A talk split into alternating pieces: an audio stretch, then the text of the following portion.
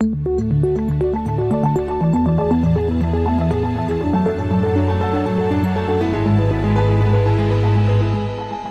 This Morning.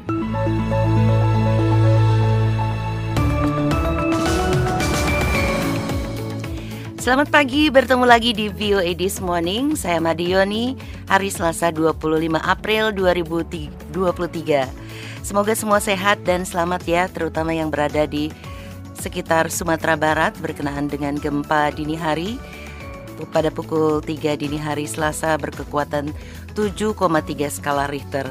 Semoga semuanya selamat dan dari studio 17 VOA di Washington DC, saya pagi ini ditemani produser Jimmy Manan dan teknisi Jonah Cumming. Pagi ini juga ada laporan tentang Indonesia yang mengevakuasi 538 WNI dari Sudan. Alhamdulillah pada pukul 1.00 dini hari waktu setempat atau pukul 6 pagi waktu Indonesia bagian Barat pada hari ini 538 WNI Selain itu, laporan pagi ini juga akan menyajikan mengenai perkembangan evakuasi negara-negara besar termasuk Amerika yang menutup kedutaannya di Sudan. Indeed, in just the last 36 hours since the embassy evacuation operation was completed, we've continued to be in close communication with U.S. citizens and individuals affiliated with the U.S. government.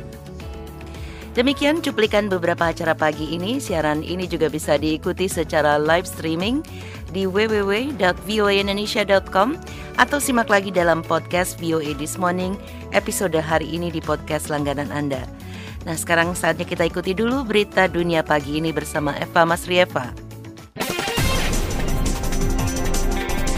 Selamat pagi pendengar, kita awali headline news pagi ini dengan kabar dari Indonesia. Gempa berkekuatan 7,3 skala Richter mengguncang bagian selatan Sumatera pukul 3 dini hari atau sekitar 3 jam sebelum kami memulai siaran ini. Gempa terasa di Kepulauan Mentawai, Tua Pejat, dan Padang di Sumatera Barat hingga ke Nias Selatan di Sumatera Utara. Gempa yang berpotensi tsunami ini membuat pihak Badan Meteorologi dan Klimatologi Geofisika BMKG mengeluarkan peringatan tsunami yang hingga berita ini disampaikan masih berlaku, namun kami mendapat kabar akan segera dicabut. Gempa terasa selama 30 detik membuat masyarakat sempat panik tapi terkendali. Masyarakat bergerak cepat menjauhi laut ke dataran yang lebih tinggi. Air laut dikabarkan sempat naik sekitar 10 cm. Belum ada laporan soal kerusakan struktural atau korban luka dan korban jiwa. Kini kita beralih ke Sudan. Sejumlah negara bergegas mengevakuasi diplomat dan warga negara mereka dari ibu kota Khartoum, Sudan, seiring terus berlanjutnya pertempuran di antara dua faksi yang bertikai di negara Afrika Timur itu. Sejauh ini lebih dari 420 orang tewas dan ribuan lainnya luka-luka akibat pertempuran tersebut. Warga Sudan berjuang keras untuk bertahan di tengah pemadaman listrik dan layanan internet. Sebagian melarikan diri dengan bis dan mobil melewati jalan-jalan berbahaya yang juga diwarnai oleh aksi penjarahan. Pertempuran antara pasukan militer Sudan pimpinan Jenderal Abdel Fattah Burhan dan kelompok paramiliter Rapid Support Forces pimpinan Jenderal Muhammad Hamdan Dagalo pecah pada 15 April lalu. Kedua jenderal sedianya adalah mantan sekutu yang bersama-sama merebut kekuasaan dalam kudeta militer tahun 2021, tapi kemudian bersaing sengit memperebutkan tampuk kekuasaan. Amerika hari Senin menjatuhkan sanksi terhadap empat pejabat senior Iran yang dikatakan bertanggung jawab atas penindasan brutal para demonstran yang menentang polisi moral tahun lalu pasca penangkapan dan kematian Mahsa Amini, seorang perempuan Kurdi berusia 22 tahun yang ditangkap karena tidak mengenakan jilbab secara benar dan kemudian meninggal di dalam tahanan. Amerika juga menjatuhkan sanksi terhadap pejabat kelima yang dikatakan telah memblokir situs media online terkenal dan memata-matai para wartawan dan pembangkang. Ini merupakan langkah Departemen Keuangan yang ke-11 di mana Amerika memasukkan para pejabat Iran ini ke dalam daftar hitam mereka yang terkait kematian Mahsa Amini. Langkah ini diambil setelah berkoordinasi dengan Inggris yang juga memperlakukan sanksi serupa. Sanksi itu memblokir pejabat Iran dari penggunaan dana dan properti apa pun yang mereka miliki di Amerika dan melarang warga Amerika berbisnis dengan mereka. Mantan Sekjen PBB Ban Ki-moon hari Senin melakukan kunjungan mendadak ke Myanmar atas nama sekelompok negarawan senior yang terlibat dalam upaya mencapai perdamaian dan hak asasi di seluruh dunia. Televisi pemerintah Myanmar MRTV Senin malam melaporkan Ban sebagai wakil ketua di Elders bertemu pemimpin tertinggi Myanmar Jenderal Senior Min Aung Hlaing di ibu kota Naypyidaw. Televisi menunjukkan video kedua tokoh berjabat tangan dan duduk bersama. Namun lawatan ini belum mendapatkan informasi apa pun rinciannya dari The Elders yang didirikan oleh Presiden pertama Afrika Selatan Nelson Mandela pada tahun 2007. Pendengar Stockholm International Peace Research Institute (SIPRI), badan pengawas yang berkantor di Swedia, mengatakan telah terjadi peningkatan pengeluaran militer global selama 8 tahun berturut-turut yang mencapai tingkat tertinggi sepanjang masa pada tahun 2022 dengan jumlah 2,24 triliun dolar. Dalam laporan yang dirilis hari Senin, SIPRI mengatakan pengeluaran militer secara global meningkat 3,7 persen tetapi pengeluaran militer Eropa naik tajam hingga 13 persen atau berarti peningkatan paling tajam dalam 30 tahun. Bantuan militer ke Ukraina dan meningkatnya kekhawatiran akan potensi ancaman dari Rusia sangat mempengaruhi keputusan pengeluaran banyak negara, tambah laporan itu. Pengawas independen Swedia itu mengatakan tahun lalu tiga pembelanja senjata terbesar di dunia adalah Amerika, Tiongkok, dan Rusia yang menyumbang 56 persen pengeluaran militer global. Beberapa negara secara signifikan meningkatkan pengeluaran militer mereka pasca invasi Rusia ke Ukraina tahun 2022. Sementara lainnya mengumumkan rencana menaikkan tingkat pengeluaran selama 10 tahun ke depan. Sebagian peningkatan belanja militer paling tajam terlihat di negara-negara dekat Rusia, yaitu Finlandia 36 persen, Lituania 27 persen, Swedia 12 persen, dan Polandia 11 persen. Rusia juga telah meningkatkan pengeluaran militernya dan Cipri mencatat bahwa pengeluaran militer Rusia naik 9 persen per tahun 2022 menjadi sekitar 86,4 miliar atau berarti setara dengan 4,1 persen PDB Rusia tahun 2022. Jumlah ini juga naik 3,7 persen pada tahun 2021.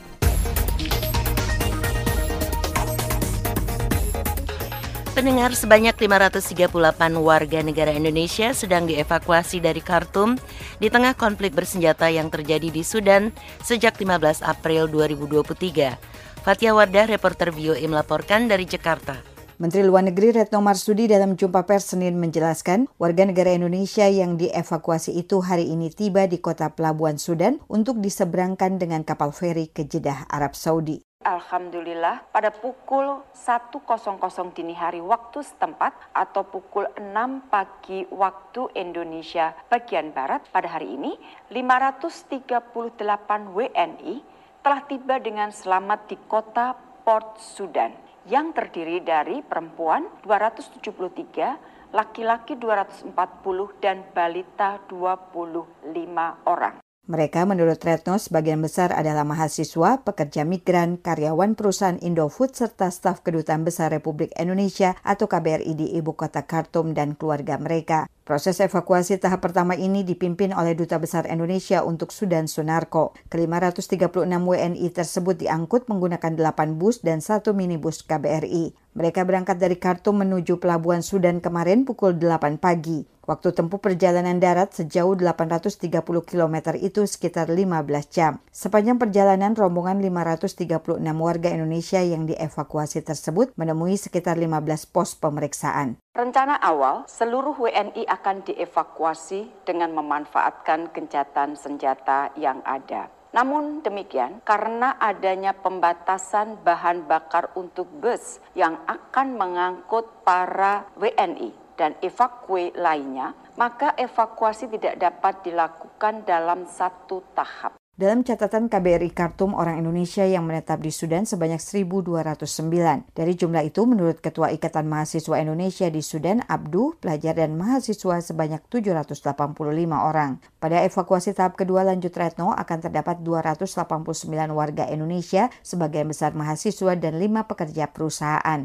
Dia menghimbau agar setiap warga Indonesia yang masih berada di Sudan dan belum melaporkan diri agar segera melaporkan keberadaannya ke KBRI Khartoum supaya mereka dapat di dievakuasi pada tahap kedua. Sementara itu, Panglima TNI Laksamana Yudo Margono akan mengirim pasukan gabungan untuk membantu proses evakuasi WNI dari Sudan. Pasukan tersebut di antaranya terdiri dari prajurit Komando Pasukan Gerak Cepat, Angkatan Udara, dan tim kesehatan rencana akan berangkat besok pagi dan ini jumlahnya dari eh, kru pesawat, kemudian pengaman, dokter dan sebagainya ada 39 orang. Pengiriman pasukan elit TNI Angkatan Udara tersebut diharapkan dapat mengamankan proses evakuasi WNI mengingat kondisi di lapangan yang masih tidak kondusif di Sudan, tambah Yudo. Dia menambahkan tim yang dikirim tersebut akan mengevakuasi WNI dari Port Sudan ke Jeddah dengan prioritas membawa sejumlah WNI lansia, anak-anak, dan ibu hamil. Dari Jakarta, Fatia Wardah melaporkan untuk VOA Washington. The Voice of America, VOA. Berbagai negara bergegas mengevakuasi diplomat dan warganya dari Khartoum, ibu kota Sudan, saat pertempuran antara dua faksi yang bersaing di ibu kota negara Afrika Timur Laut itu terus berlanjut. Berikut selengkapnya. Kanada, Mesir, Prancis, Jerman, Italia, Swedia, dan Amerika termasuk di antara negara-negara yang menggunakan pesawat dan konvoi untuk membawa warganya keluar dari Sudan. Lebih dari 420 orang, termasuk 264 warga sipil, tewas dan 3.700 lebih terluka setelah terjadi pertempuran selama lebih dari seminggu antara Angkatan Bersenjata Sudan dan kelompok paramiliter yang dikenal sebagai Pasukan Dukungan Cepat atau RSF. Pasukan khusus Amerika dengan cepat mengevakuasi 7 70 staf kedutaan besar Amerika dari Khartoum ke Ethiopia pada minggu pagi. Menteri Luar Negeri Amerika Antony Blinken Senin di Washington mengatakan setelah sukses mengevakuasi korps diplomatik dan keluarga mereka dari Sudan, Amerika juga terus membantu evakuasi warga Amerika lainnya di negara itu. Indeed, in just the last 36 hours since the embassy evacuation operation was completed, we've continued to be in close communication with U.S. citizens and individuals affiliated with the U.S. government. Dalam 36 jam terakhir sejak evakuasi kedutaan selesai,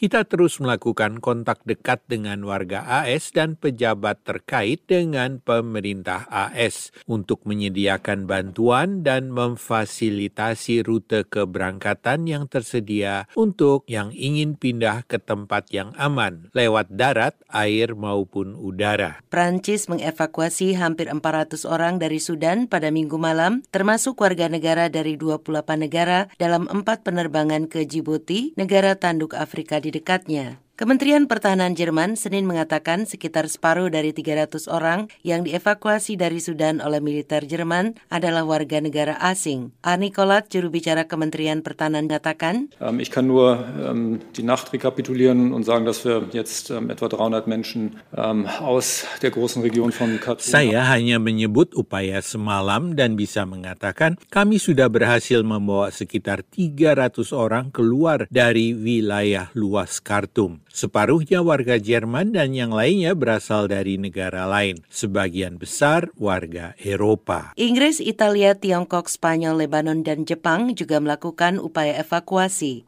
今回出国を希望するこれらの方々の 迅速かつ安全な退避のため Ketua Kabinet Jepang Hirokazu Matsuno Senin mengatakan pesawat pengangkut pasukan bela diri Jepang atau SDF akan dikirim ke Sudan untuk bisa mengevakuasi dengan cepat dan aman bagi mereka yang ingin meninggalkan negara itu. Evakuasi warga asing ini terjadi saat kedua jenderal Sudan yang bersengketa terus berperang tanpa ada tanda-tanda gencatan senjata yang diumumkan sebelumnya akan diberlakukan selama Idul Fitri. Saya Madioni dan Jimmy Manan, VOA.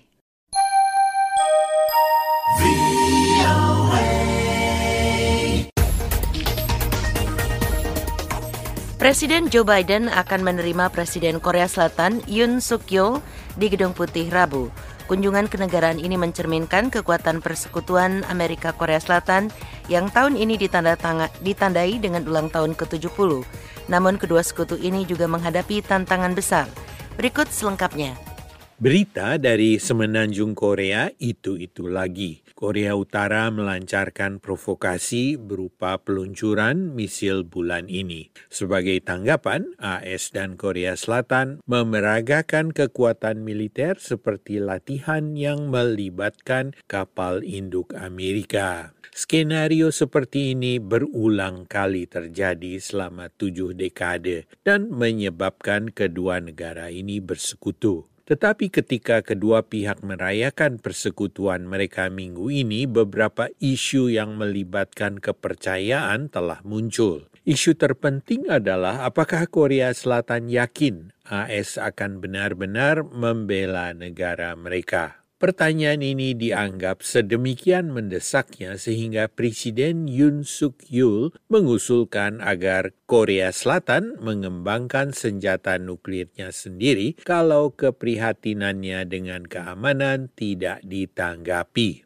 Untuk memberikan jaminan kepada Korea Selatan, Washington telah mengerahkan aset-aset militernya yang paling tangguh untuk melakukan latihan bersama yang sangat demonstratif ini. Tetapi Jenny Town dari Stimson Center mengatakan yang diinginkan Seoul lebih dari itu.